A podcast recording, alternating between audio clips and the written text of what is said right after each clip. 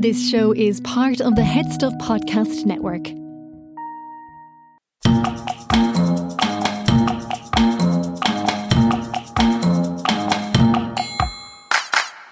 From the Headstuff Podcast Network, welcome to The World According to Wikipedia, the podcast that explores the weird, wonderful and baffling world of Wikipedia, the people who write it and what makes them tick, with me, Fanula. And me, Rebecca.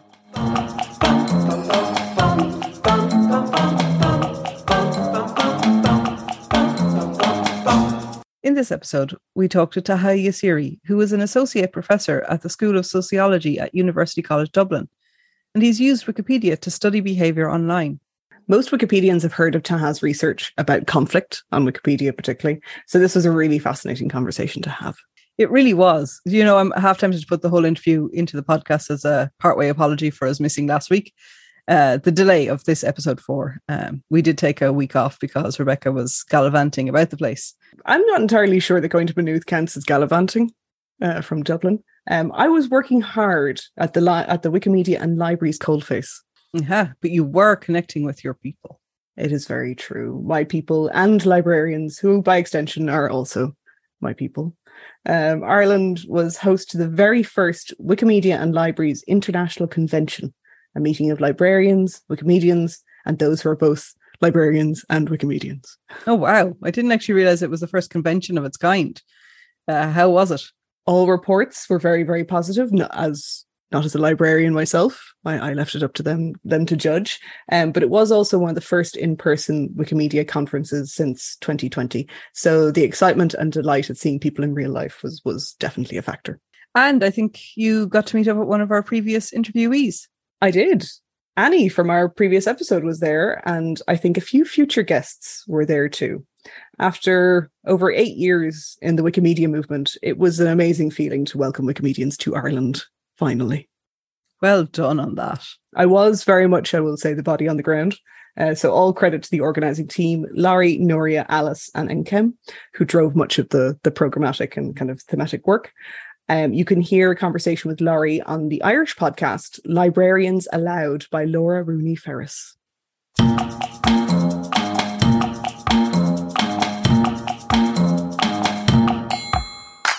Now, I know, Rebecca, that you have a deep and abiding love of all things Sweet Valley High.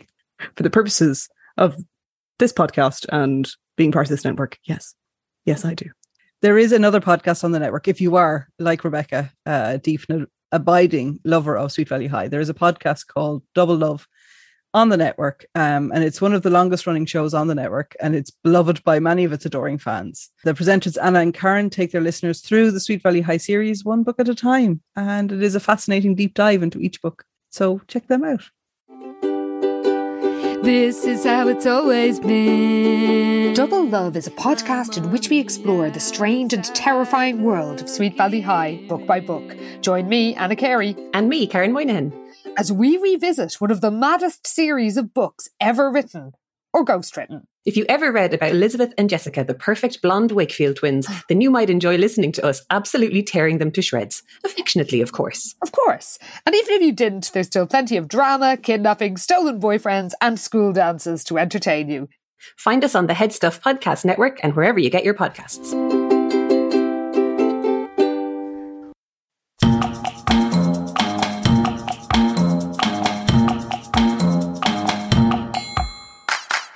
So while you were away at LibraryCon, did you pick up any new rules? Well, we could go for something a little bit different and talk about a document that was in development from the conference, a kind of hybrid rule, not rule, and news story. I am intrigued. One of the sessions at the Maynooth conference was to develop a librarian manifesto for librarians to articulate as a group what it is they want to gain from working with Wikimedia projects. And, quote, to establish a document with values and principles to guide the activities of information professionals and Wikimedia communities who work together in the 21st century.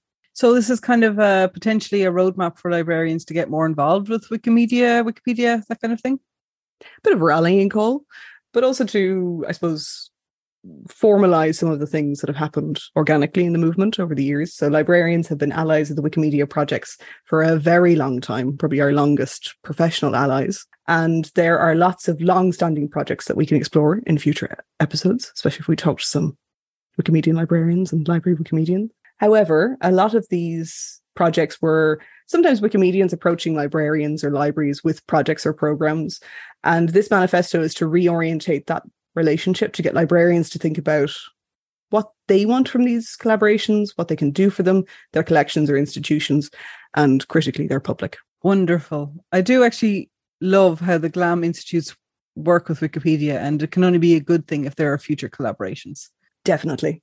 So Esther Bravo, who is leading this with Noria Ferrer from the Wikimedia and Libraries Convention.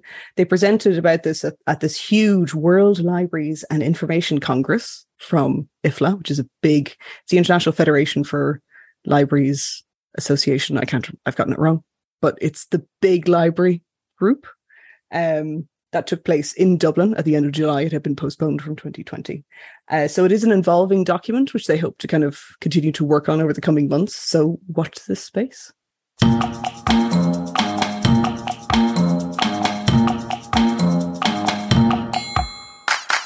We are now going to talk to Taha about his research into conflict on Wikipedia and other places on the web. Hello, I'm Taha Yasseri. I'm an associate professor in sociology at University College Dublin. My area of work is mostly computational social science and the study of the internet. Not the internet itself, but mostly social behavior of humans on the internet and on the web, social media, and anything that has to do with digital technologies. So there's a hint there as to why you're on our podcast there, the social element of the internet. So how most people have come across your work is the element of conflict, and conflict as it plays out in those internet spaces. So what drew you to studying conflict online in places such as Wikipedia? Well, for me, it all started from conflict, and to be honest, edit wars. I remember I had heard about Wikipedia, but I didn't quite believe how it works. I had heard people saying, oh, everyone can edit Wikipedia, but it was too crazy to be true. So out of curiosity, I just wanted to try how things work. I pressed a few buttons and I made my first edit. And I'm talking about, I guess, 2007 or 8.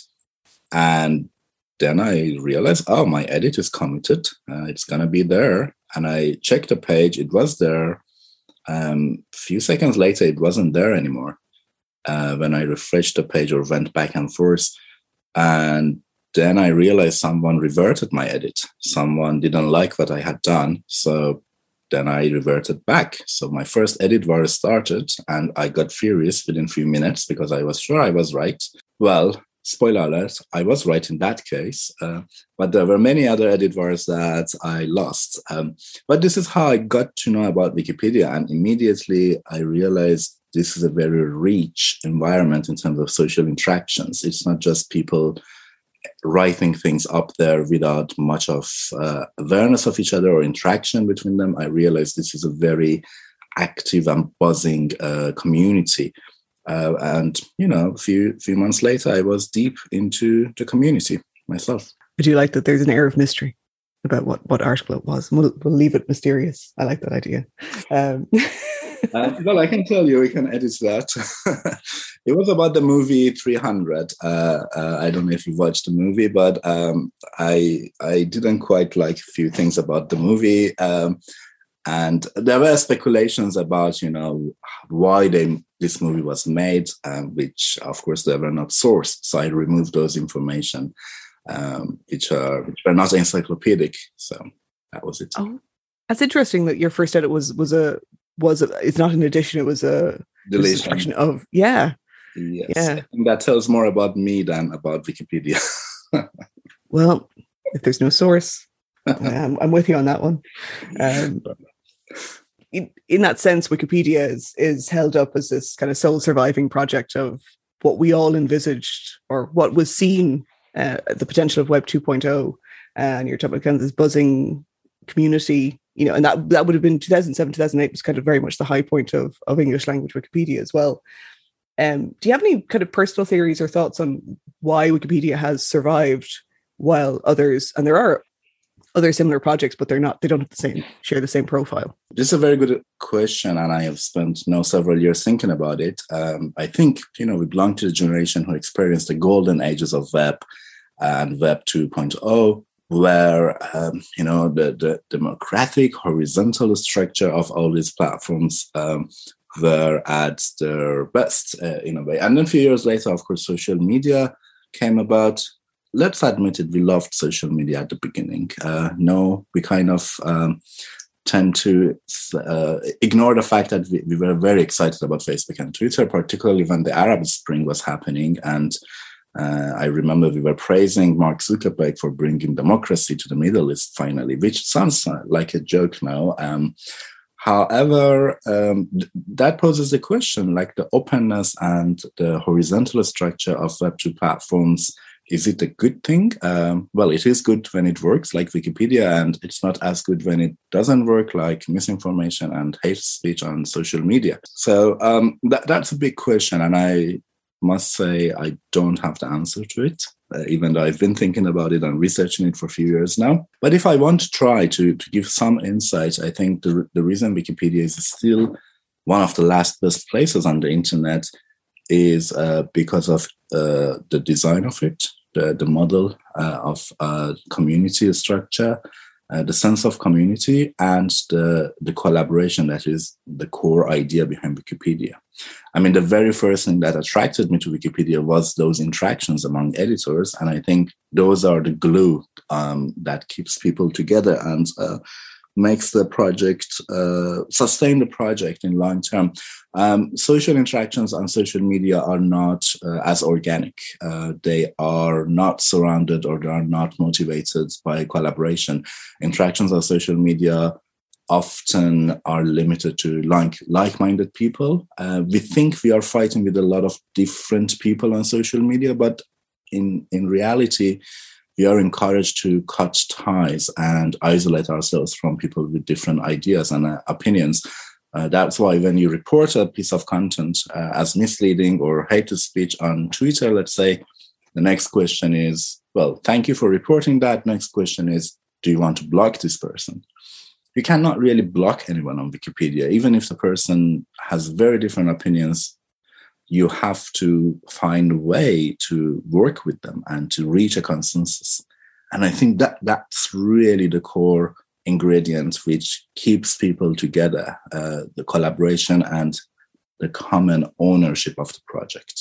So you're speaking a little bit about the recent paper that you have talking about this homophily-based model with this, you know, and liking it, I suppose what people would be familiar with is kind of the filter bubble effect. Can you explain a little bit more what you mean by that? Sure. One of the features of social media or any digital technology is that it allows us to study it, because we can analyze the digital footprints that we leave on these platforms. So very soon people realize there are bubbles or isolated groups of like-minded people emerging on social media platforms. It is not limited to Twitter, but I think the first report was about blogs. Some of your audience might be old enough to remember the blogs before Twitter, when people had more time to write longer than 280 or 140 characters. So the first study of blogs showed that the hyperlink network of these blogs, how they link to one another, is highly polarized. That means that there are bubbles of like-minded blogs. In the context of US politics, it was Democrat and Republican bubbles.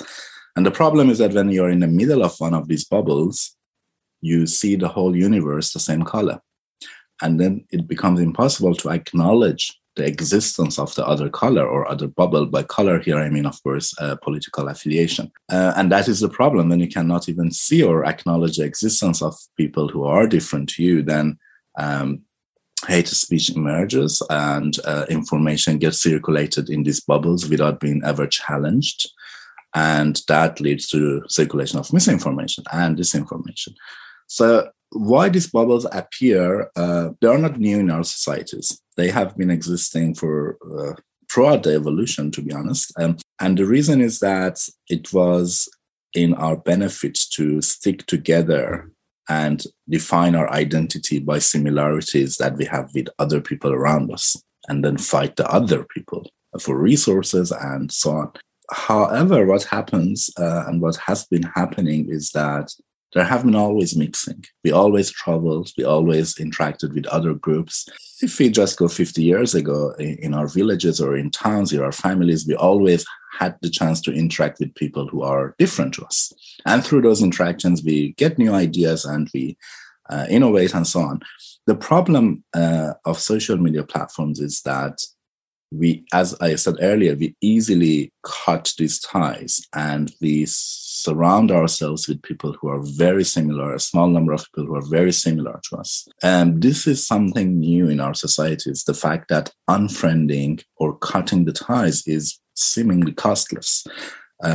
You couldn't do that before the internet. You could not just avoid your, racist uncle. Sorry, my racist uncle. We all have racist uncles. But joking aside, we had to interact with them. A bit like Wikipedia, as I said earlier, we have to interact with everyone who is interested in editing the article that we are interested in on Wikipedia. We cannot just avoid them. Whereas on social media, avoiding others is the common behavior and something that we are encouraged to do. Why we are encouraged to do? Because these platforms do not want us to be challenged because they want us to spend more and more time there, click on more ads and generate more revenue for the company, which is a legitimate goal for a commercial product. I don't expect Twitter and Facebook care much about information and freedom of access to information and knowledge. And the design that they have does not serve that purpose. It does serve the purpose of, the commercial and financial benefit. And however, the artifact is the generation of these bubbles.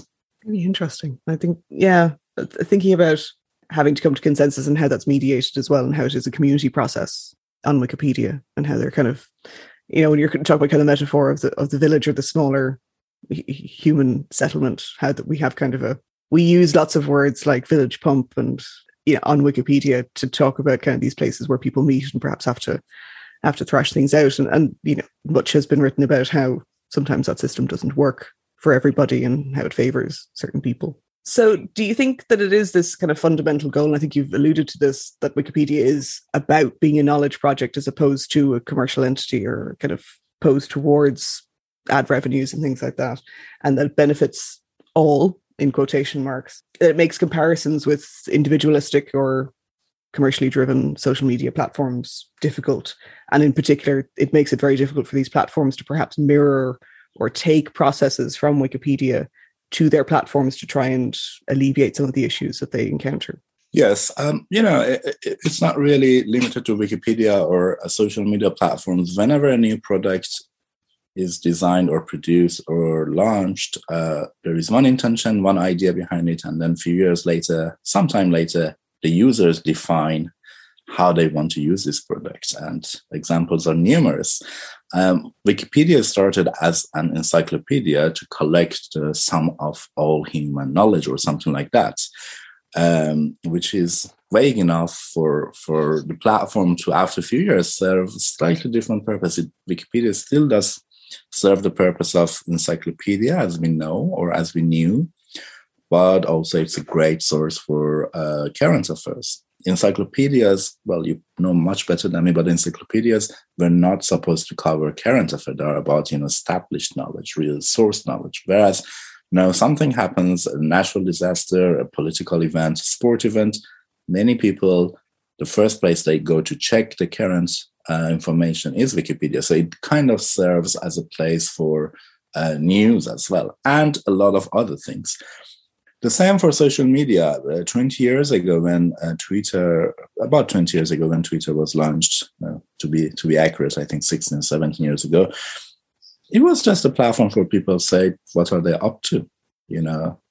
What they had for lunch and what are they going to do tomorrow?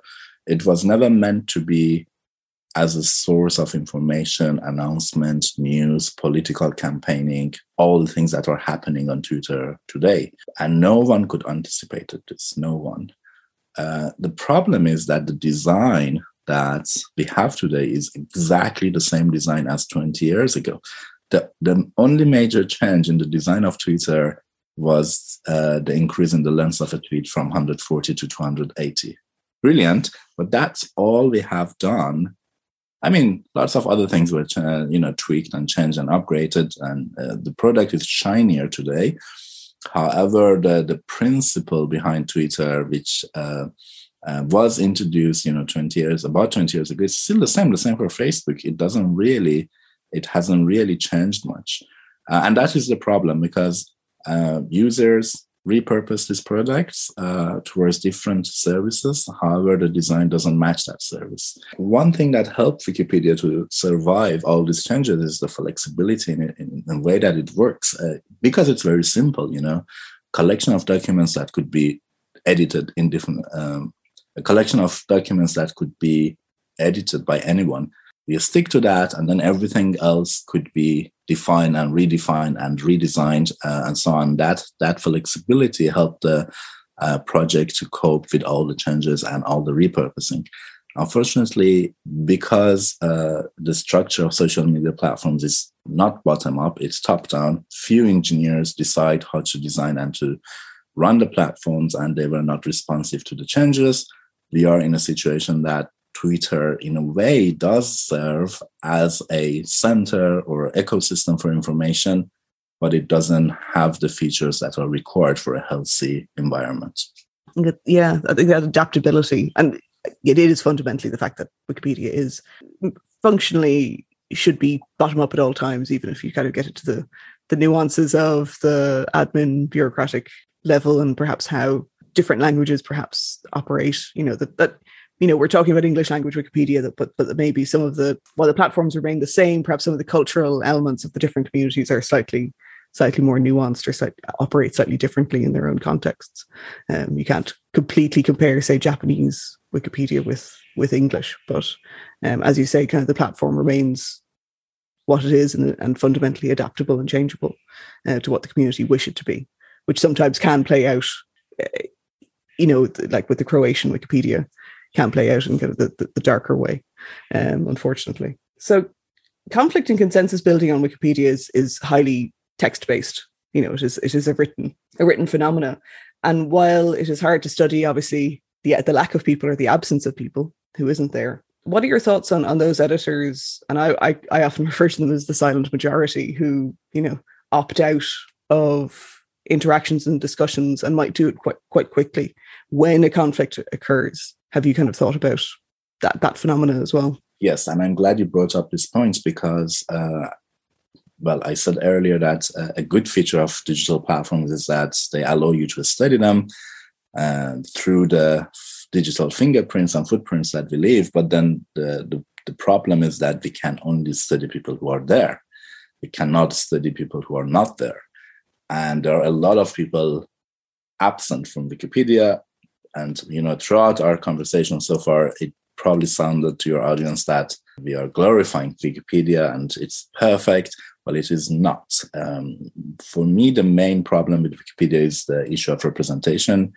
It's infamous fact about Wikipedia that female editors are underrepresented.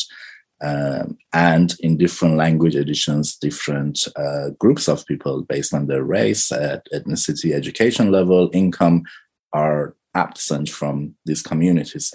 One could say that, the content of Wikipedia is not really about who has written it, it's about the content, but, we know and there is evidence that the content collected by a certain type of people reflects the biases in those people or in those groups of people who collected that knowledge. So we cannot let an encyclopedia be entirely, I'm exaggerating, but entirely written by men and expect that all the issues that humans care about and are important to humans in general are fully covered and reflected. So these biases are there. They are hard to tackle, as you just said, because we can't hear and we don't hear much about people who are not there. Some of people who are not there, they started editing Wikipedia, but they were pushed away because of edit wars and conflicts that they experienced. But again, one thing that I know is that the communities are working on this and have been working and caring about these issues, how to, welcome new editors and how not to scare them away. Some of it is inevitable. Sometimes Wikipedia environments becomes a bit hostile. However, again, when we compare it to the rest of the web, it's one of the cleanest and, safest places in a way. The whole fact that you can stay anonymous, and there is a code of conduct, and there is a culture of not outing people and not take things to the personal level, I think is something very valuable that is very unique to Wikipedia. I can't think of any other large community, online community, where people are so respectful of each other's privacy and identities. It still surprises new editors when I get them to sign up that all Wikipedia asks for you is a username and a password, and an email is optional, because they're so used to checking boxes and handing over large chunks of data, especially to a free platform, even if there isn't, I suppose, a service element to it. That's really interesting. Is there anything else you wanted to kind of mention about your work, or something you wanted to talk about before we wrap up? Well, I might have sounded a little bit pessimistic, but I'm a pro-technology person. I think it's obvious now that I like Wikipedia. I even like social media, even though I might not have sounded like that. The problem is, like any internet and web, these are new things in our societies. And, the analogy I sometimes use is that we have discovered a new planet, a new land, and we have very good cars, but there is no traffic rules, there is no regulation, and we have very good roads even. So we have the infrastructure, we have the tools, but we don't know how exactly use them. And every now and then there is a catastrophic accident. It doesn't mean that we have to give up our cars. I mean, in a way, it is a good time also to think about giving up our cars, but that's a whole different issue in relation to climate change. But, we have these tools, and I don't think we should give up the tools. We just need to learn how to use them properly and in accord with others. And I think this will come. There will be a time that we will have learned and regulated and came up with policies to support this infrastructure and the tools that we call, digital technologies. When you look at, we chatted a little bit before recording about age and new generations. You rightly mentioned that my students now, the undergrad students, were born after Wikipedia. So they lived parallel to Wikipedia. I see a lot of very interesting positive traits among my students and teenagers that I interact with. For example, they have a much better sense of privacy online. I didn't have that. I remember when I signed up on Facebook, within a week, all the digital pictures I ever had were uploaded there. I was so excited. Of course, I took them down gradually, but what I like about the new generation is that they have a very good sense of privacy online, and they can sort things out on their own sometimes. So a lot of things like this will emerge. Collectively, we will learn, and I'm very positive about the future of digital technologies.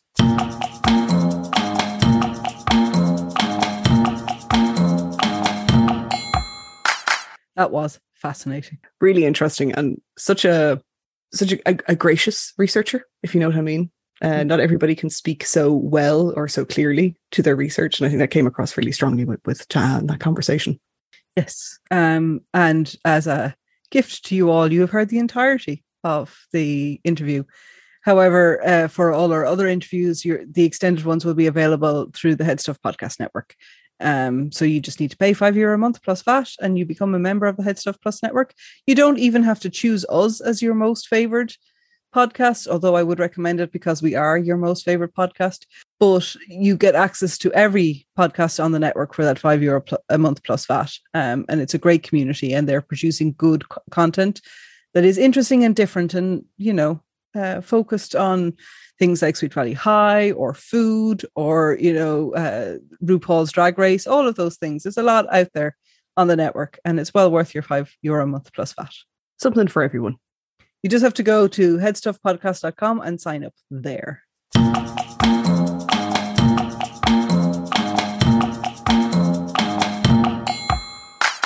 So in a not dramatic way, like last week or last episode, Who is this episode's hero? So I'm not repeating last episode's hero, but I want to name check one of our 100 Wikidays victims, as we call ourselves. Go on. Antanana, a Ukrainian editor, decided to do another round of 100 Wikidays earlier this year on the 2nd of January. But what makes her a hero is that she continued to write an article a day even after the Russian invasion of her country. Absolutely phenomenal. Like, it really is. Yeah. Yeah. It kind of, you know, as a hardened Wikipedian, that kind of blows your socks off a little bit. So Antanana has been learning Hebrew as well. So she focused on writing articles relating to Israel onto Ukrainian Wikipedia during her 100 days.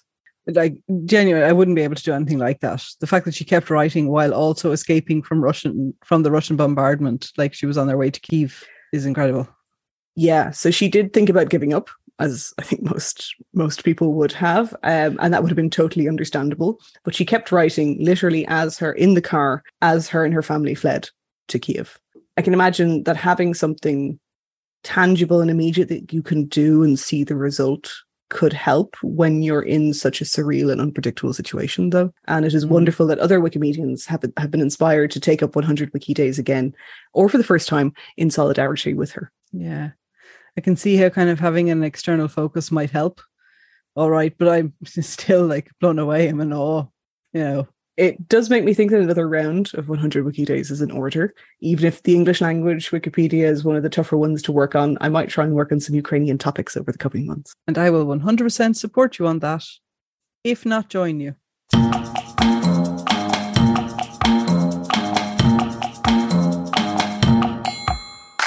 We do have some some news about the podcast. It is interesting. Yeah, it is interesting, yes. We are going to be at Wikimania this year on Saturday, 13th of August, 10:45 a.m. UTC.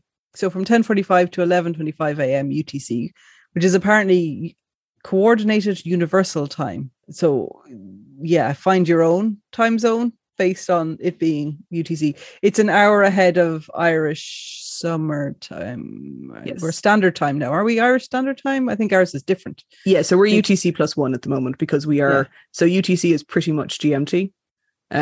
So we are GMT +1 at the moment. So please do consider registering to attend. Virtual tickets are free, and the link to register will be in the show notes. We are hoping to bring our unique Irish take to this, and it would be fantastic to have more Irish people attend Wikimania. I'm often flying solo in that way, especially when you could do it from the comfort of your own home. Regular listeners, those regular listeners will no doubt recognize some of the people we have talked to since we began our podcast back in 2020. So you could have your very own World According to Wikipedia bingo card going. I certainly will myself. I've signed up. I'm very excited. Yay. You're ahead of me. I've got my lastminute.com.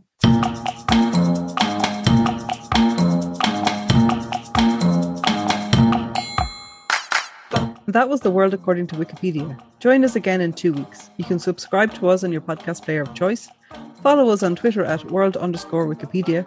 Thanks to Patricia O'Flaherty for our artwork and Headstuff for production assistance. Go to headstuffpodcast.com for show notes, more information, and to support the Headstuff Plus network. You can find me online at Ickle_tayto on Twitter or pretty much everywhere else. And I'm restlesscurator on Twitter, and I am Rebecca Neal on both, I believe, both TikTok and Instagram.